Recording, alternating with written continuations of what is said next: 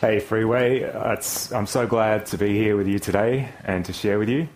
Uh, thank you, Robin, for that beautiful reading from our passage in Exodus. Um, I've enjoyed so much the last few weeks of Jonah that Tim has led us through. Uh, what a rich message we've been given there. And next week, Mason is taking us back into Luke's Gospel, which I'm really looking forward to as well. But today, I want to ask what are some of your family traditions?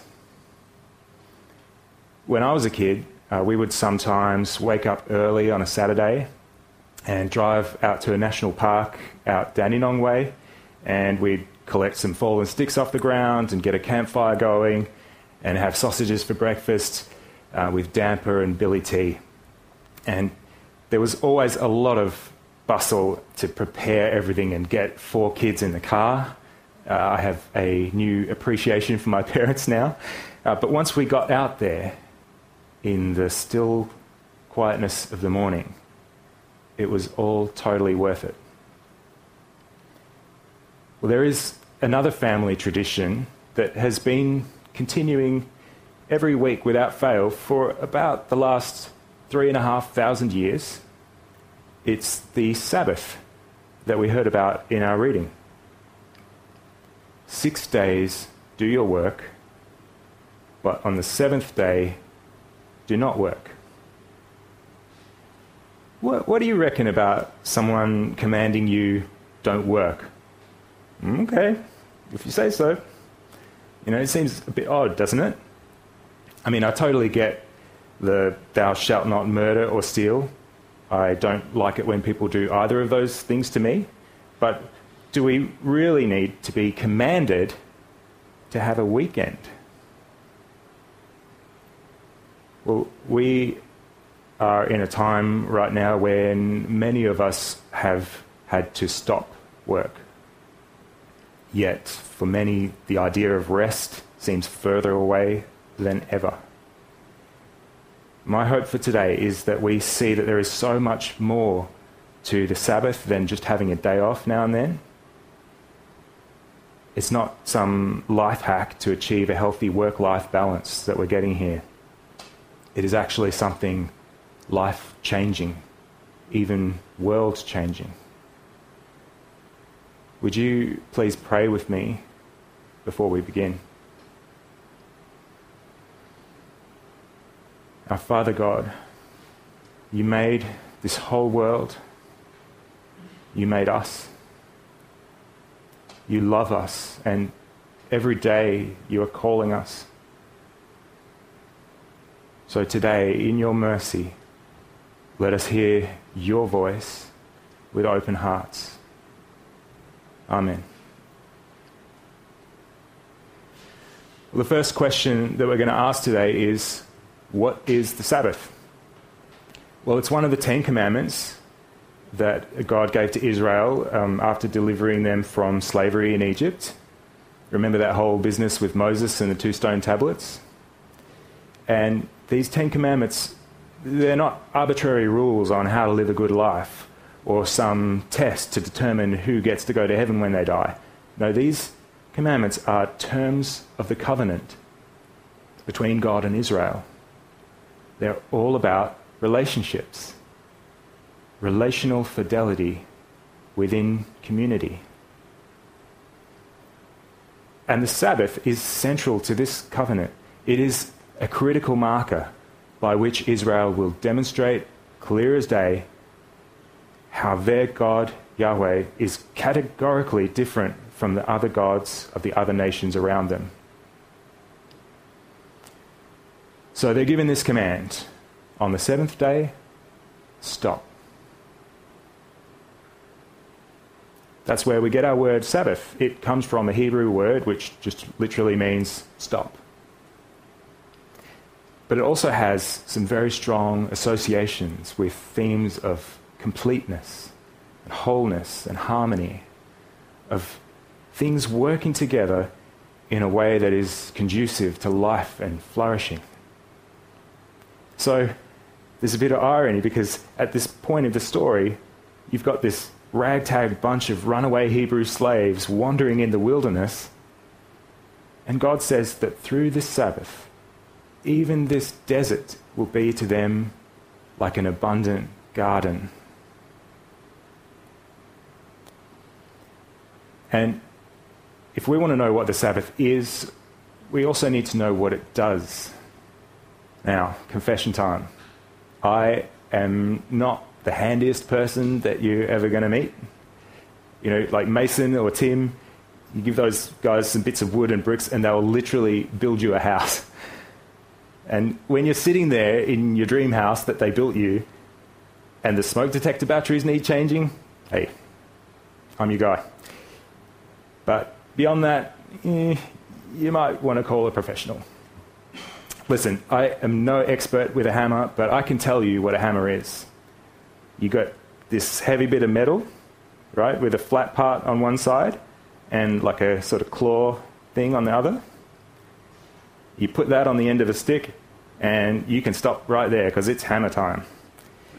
But if you really want to know what a hammer is, we can't just talk about it. You've got to see it in action.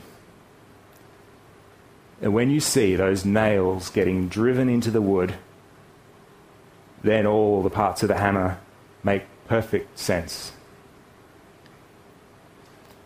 So, in the same way that hammers are for nails, what is the Sabbath for? Well, let's read it again. Do not oppress a foreigner because you were foreigners in Egypt. Leave the land unplowed, then the poor among your people may get food from it. On the seventh day, do no work, so that the slave born in your household and the foreigner living among you may be refreshed. Okay, there it is. Here we see what the Sabbath is for. It's for the direct benefit of anyone who is less able to find provision and peace on their own terms. See, on days one through six, we're all working hard to ensure our survival. And let's be honest, it is human nature not only to work for these things, but to compete with each other for them. That's what we do, especially when resources are scarce. But the problem is, when we compete, somebody always misses out. And these somebodies are exactly where the Sabbath law shines its spotlight. The most vulnerable, the least able, the ones who are villainized when things are going badly and patronized when things are going well. So, what do you get when the people who have the competitive advantage forfeit that advantage for a day? You get Sabbath. You get a reversal where the last are put first. On this day, the wealthy and the comfortable are to become servants of the poor and forsaken, not as charity, but as an act of covenantal grace. And did you hear how that passage ended? So that they may be refreshed. Now, that word refreshed is loaded. We're not just talking about a nice, cool glass of lemonade on a hot day. Now, this word refresh conjures up that ancient story of the Creator Spirit breathing life into creation. Of taking a lump of clay and transforming it into a living human soul. Being refreshed here means a renewal of dignity and humanity for those robbed of it. Because on days one through six, you might be a slave, treated like someone's property. Or, or you might be a foreigner, daily reminded that you don't belong here. Or you might be living in poverty and everyone suspects you must be lazy or unwise with your money to have ended up like this. But the seventh day is for you to be refreshed. On that day, the ground is leveled. The high are brought low, and the low are welcomed in. And you know, when the strong become servants of the weak through covenantal grace, everyone is refreshed. Both high and low are transformed from competitors to neighbors. If we are all made in God's image, then none of us can experience true peace until all of us can. And so, in God's wisdom, He gave this day once a week where everyone might just catch a glimpse of a future reality where there is no slavery, where people are not treated as objects, where the strong no longer dominate the weak, but become joyful servants for their freedom. Can you imagine that future world? How good it will be. Most of the time, we kind of forget that this is even possible, don't we?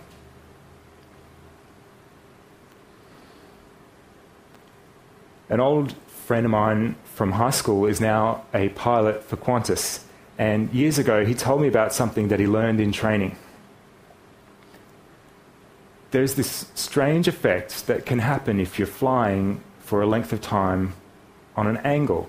Like the plane might be only ever so slightly tilted, but given long enough, the fluid in your ears, which is where we get our sense of balance, it adjusts to the tilt, and that becomes your new normal. They've got a great name for this phenomenon. It's called the leans. Because when you finally level out the plane, it feels wrong to you.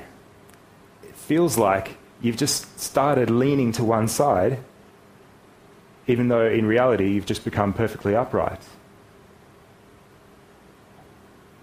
And this gets us to our next point. We've seen what the Sabbath is, and now we'll ask, why do we need it? Well, we need the Sabbath because we were all born into a world that is leaning, unbalanced, at times disastrously. So we don't just need a shot of optimism or to quote some feel good verses of Scripture or to work a bit harder on our morals. No, we need to be reborn. We need our minds to be renewed so that we can even begin to live in hope of God's promise. The Sabbath calls us to participate in God's promise, to bring the whole world into a peace that is forever new. What a promise. Do you believe it? I'm asking because I know that I can hear that promise, and yeah, I like the sound of it in my head, but my life is still unchanged. So, how do you believe a promise? Well, if your friend says they're coming over to dinner and you believe them, what do you do? You set their place at the table. You act on the promise. We have this amazing promise from God of the coming Sabbath that never ends. Let us believe and start preparing today in anticipation of it.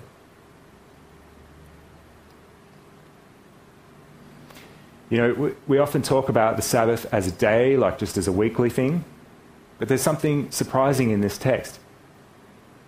Let me read it again. Six days do your work, on the seventh day do not work. Six years you are to sow your fields and harvest your crops. During the seventh year, let the land lie unplowed and unused. See that? Sabbath can't be only about a day because here we've got a whole Sabbath year too. It's like we've taken the principle of the seventh day and said, okay, every seventh year we're going to do the same kind of thing but on an even bigger scale. And it doesn't stop there. Check this out. You might remember this scene from Luke chapter 4 that Mason preached on a few weeks ago, uh, where we've got this rando from the middle of nowhere named Jesus standing up in the synagogue, and reading from the prophet Isaiah. He says, The Spirit of Yahweh is on me to proclaim good news to the poor, to proclaim freedom for the prisoners, to set the oppressed free, to proclaim the year of Yahweh's favor. And then he sits down, and with everyone's eyes locked on him, he says, It's now. I'm bringing this today.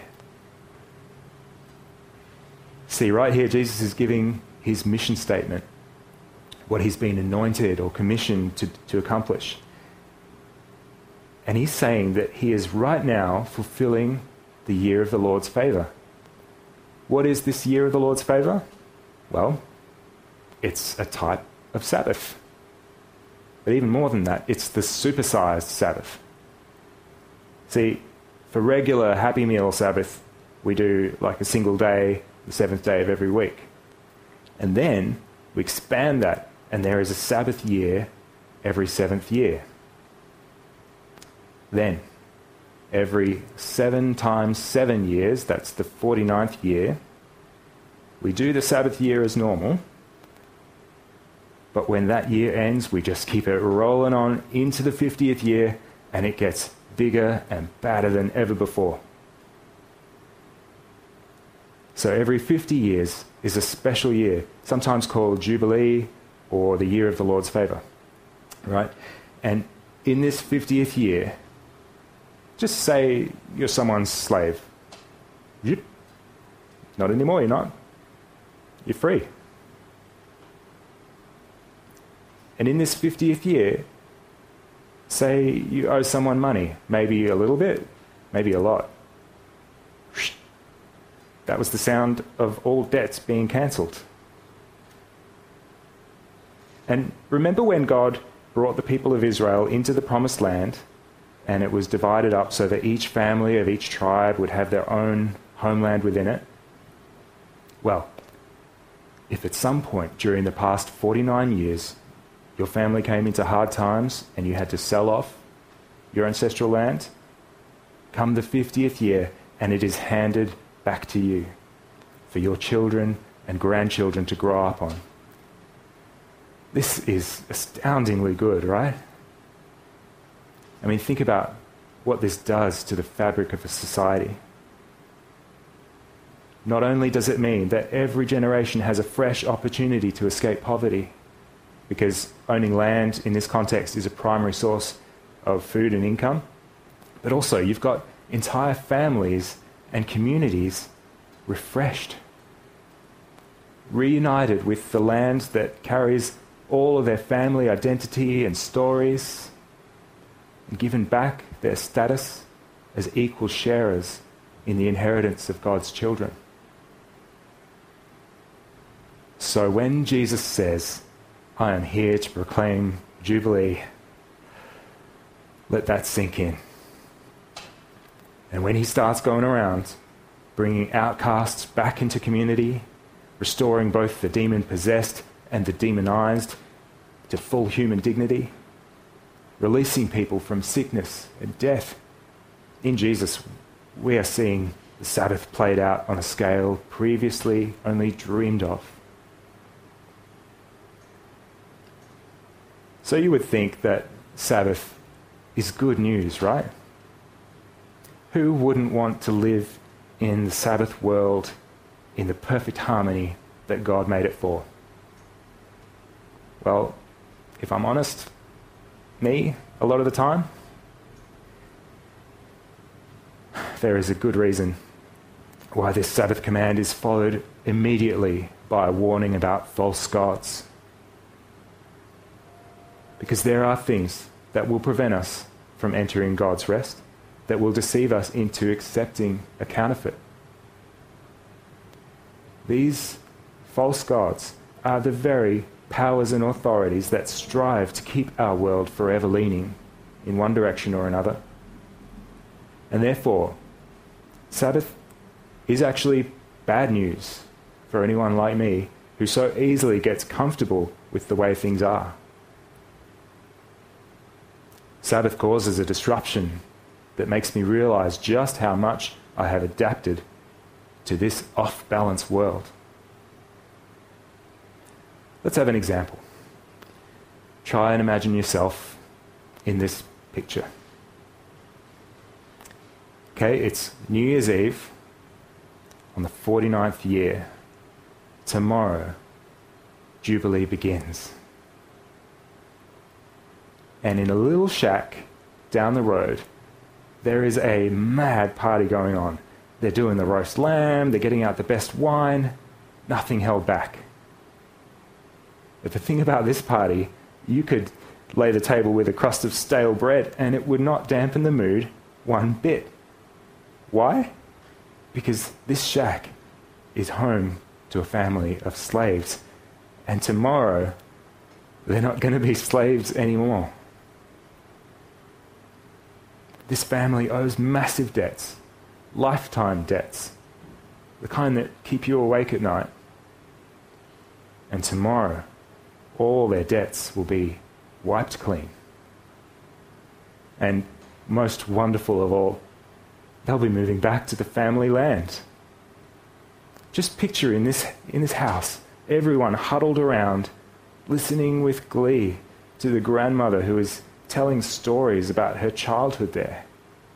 And all the family legends and memories that took place under certain trees and by particular creeks and valleys and fields. They're going to be up all night, singing and packing their bags and dreaming of the new life that is about to dawn.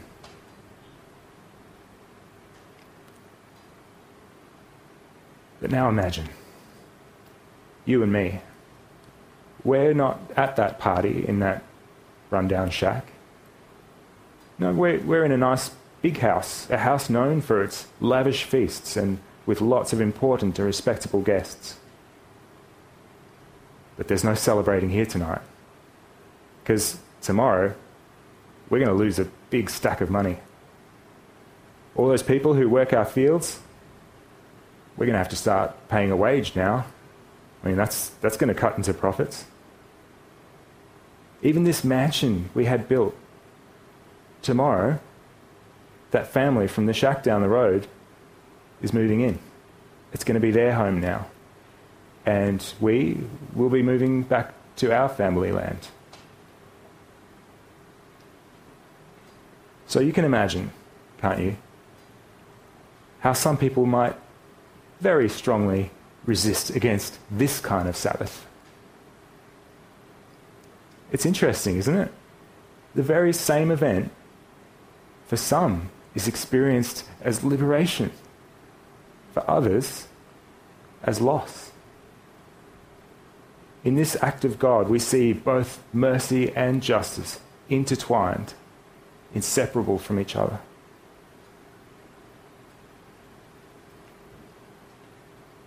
But you know, this doesn't have to be a bad night for those folk in the mansion.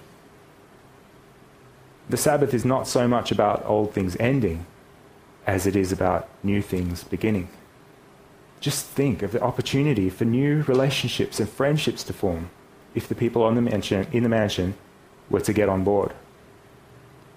For starters, they could provide much better food and drinks for the party. Hey, if they really got on board, they would realize they don't actually need to wait the whole 49 years to do this thing. Any day that is called today is a good day for Jubilee. Then everyone could really join in on one big party. God gave Sabbath as an invitation into relationship that crosses every barrier and breaks down every dividing wall a relationship that goes vertically and horizontally as well. Because, hey, church, how do we express our love for God? By the way we care for each other. And especially by the way we show compassionate care for anyone who fits the description, the least of these. By the way that we love those who are enemies to us perhaps those to whom we are the enemy. But it's not going to be easy. It's going to take some practice. Today is the day to start preparing by becoming the kind of community where the future Sabbath Jesus promised can be welcomed into the present.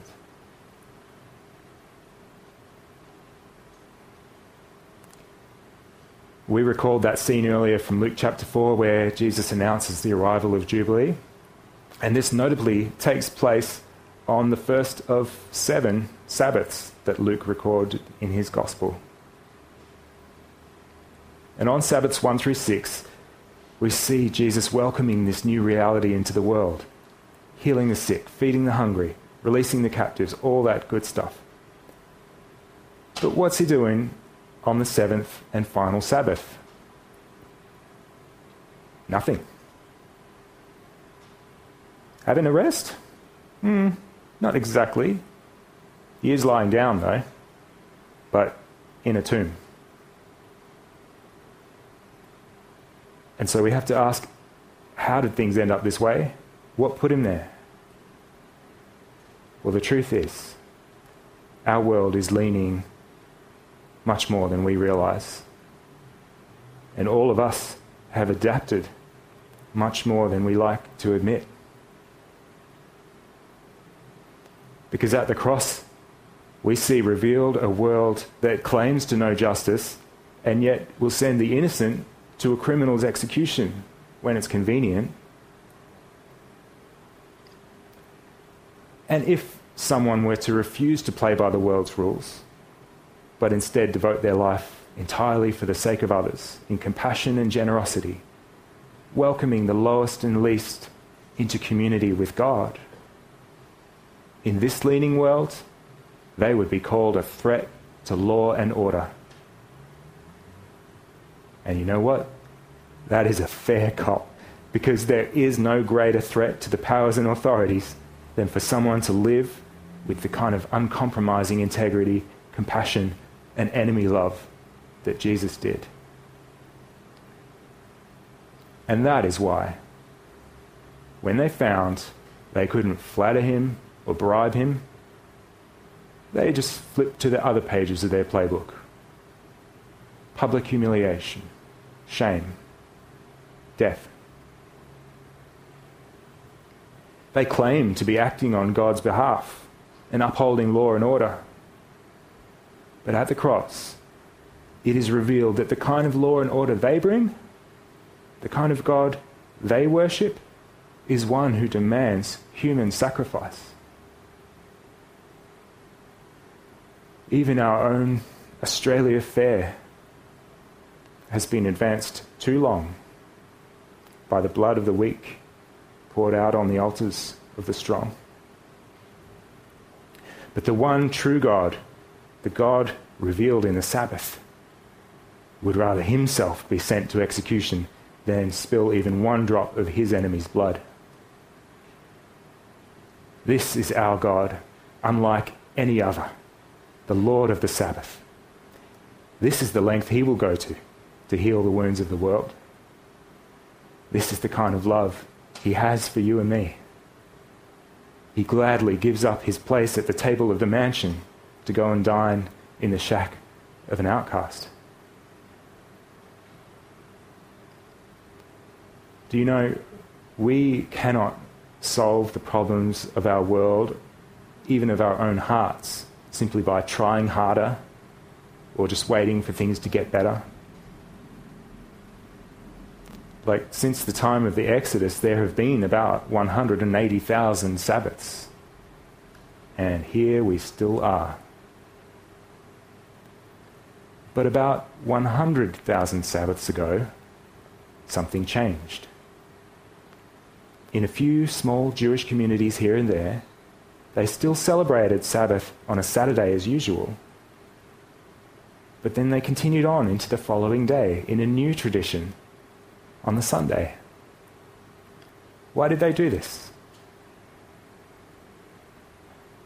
Because on the day before the Sabbath, which they named Good Friday, the powers and authorities brought every weapon they had against Jesus on the cross. But the day after the Sabbath, the Sunday, the authorities of this world were exposed as frauds. All their talk of power turned out to be one big bluff. How? Because all they can do is kill Jesus.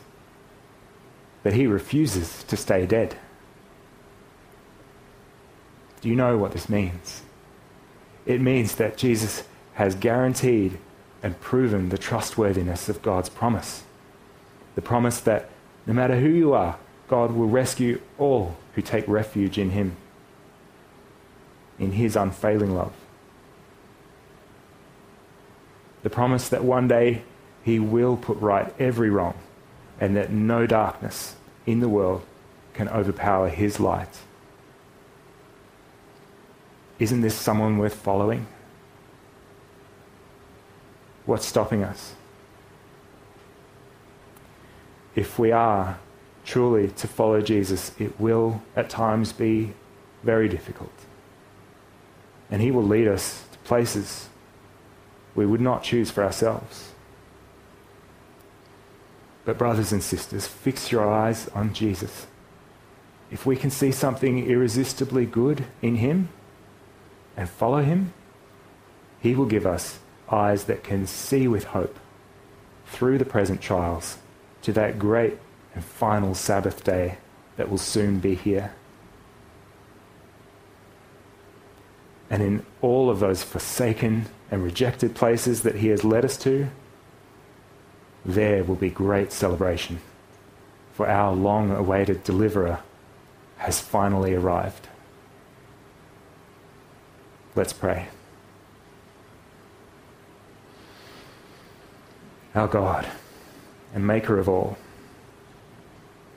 after months of lockdown, of struggle and emotional weariness, we are all aching for things to go back to normal, and we ask your mercy on us. But even as much as we want things to return to normal, I pray that you would put a vision of something even better in our hearts. Fill us with the hope of a renewed and refreshed world that you have promised and that your Son, Jesus, has guaranteed. He has done it. And so, in his name, we pray. Amen.